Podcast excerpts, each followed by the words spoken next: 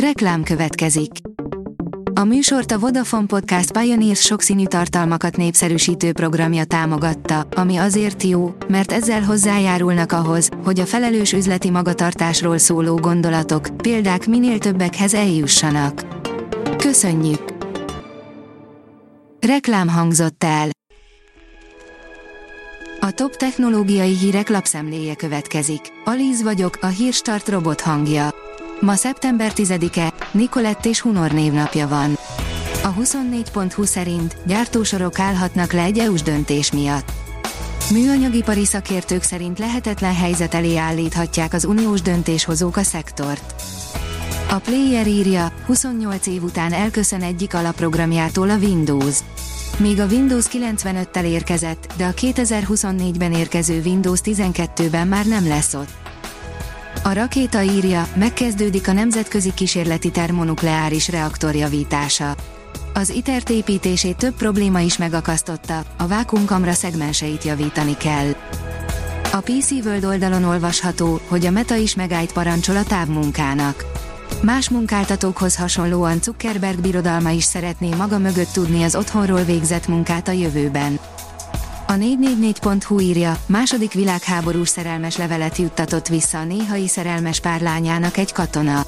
Bukta László zászlós tíz éve bukkant rá egy antikváriumi könyvben Bodnár Gyula őrvezető 1943-ban írt, kassán feladott levelére. A hvg.hu szerint végre sikerült megfejteni a Covid-fertőzés után hónapokkal, évekkel később is fennálló egyik legrosszabb tünetet. A Covid utóhatásaitól még hónapokkal, évekkel később szenvedők körében gyakori az úgynevezett agyköd, amely során gondolkodási, koncentrációs és memória problémák léphetnek fel. Most úgy tűnik, sikerül rájönni arra, mi okozhatja. A Kubit kérdezi, miért hemzsegtek Lengyelországban a vámpírok.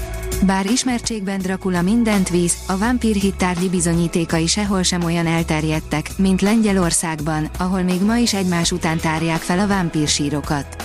Edem Mickiewicz romantikus költő egyenesen lengyel találmánynak tartotta a vámpírt.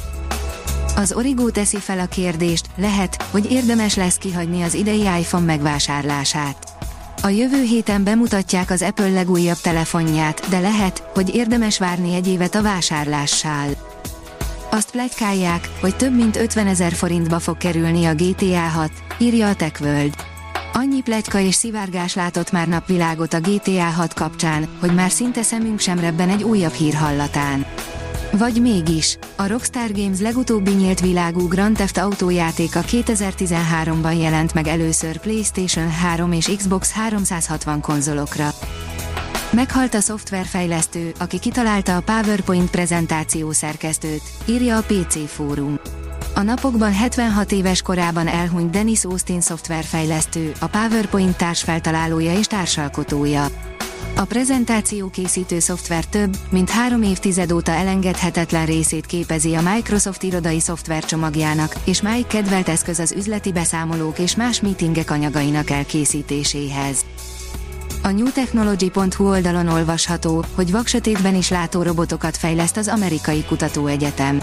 Az amerikai Purdue Egyetem kutatói kifejlesztettek egy új technológiát, ami javítani tudja a gépek vizuális észlelő és érzékelő képességét. A hő alapú észlelésre és távolság meghatározásra épített rendszerrel a gépek vaksötétben is ugyanúgy látnak, mint fényes nappal. Az igényes férfi.hu szerint Elon Musk 1 milliárd dolláros kölcsönt vett fel saját vállalatától. Elon Musk a SpaceX-től vett fel kölcsönt, ráadásul az ügyletet épp abban a hónapban bonyolította le, amikor lezárta a Twitter felvásárlását. Az Autopro oldalon olvasható, hogy több millió állást válthat ki az EMI. Egy friss tanulmány szerint a mesterséges intelligencia idővel 300 millió teljes munkaidős munkakörre legyen értékű feladatot válthat ki.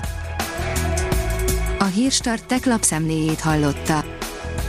Ha még több hírt szeretne hallani, kérjük, látogassa meg a podcast.hírstart.hu oldalunkat, vagy keressen minket a Spotify csatornánkon, ahol kérjük, értékelje csatornánkat 5 csillagra.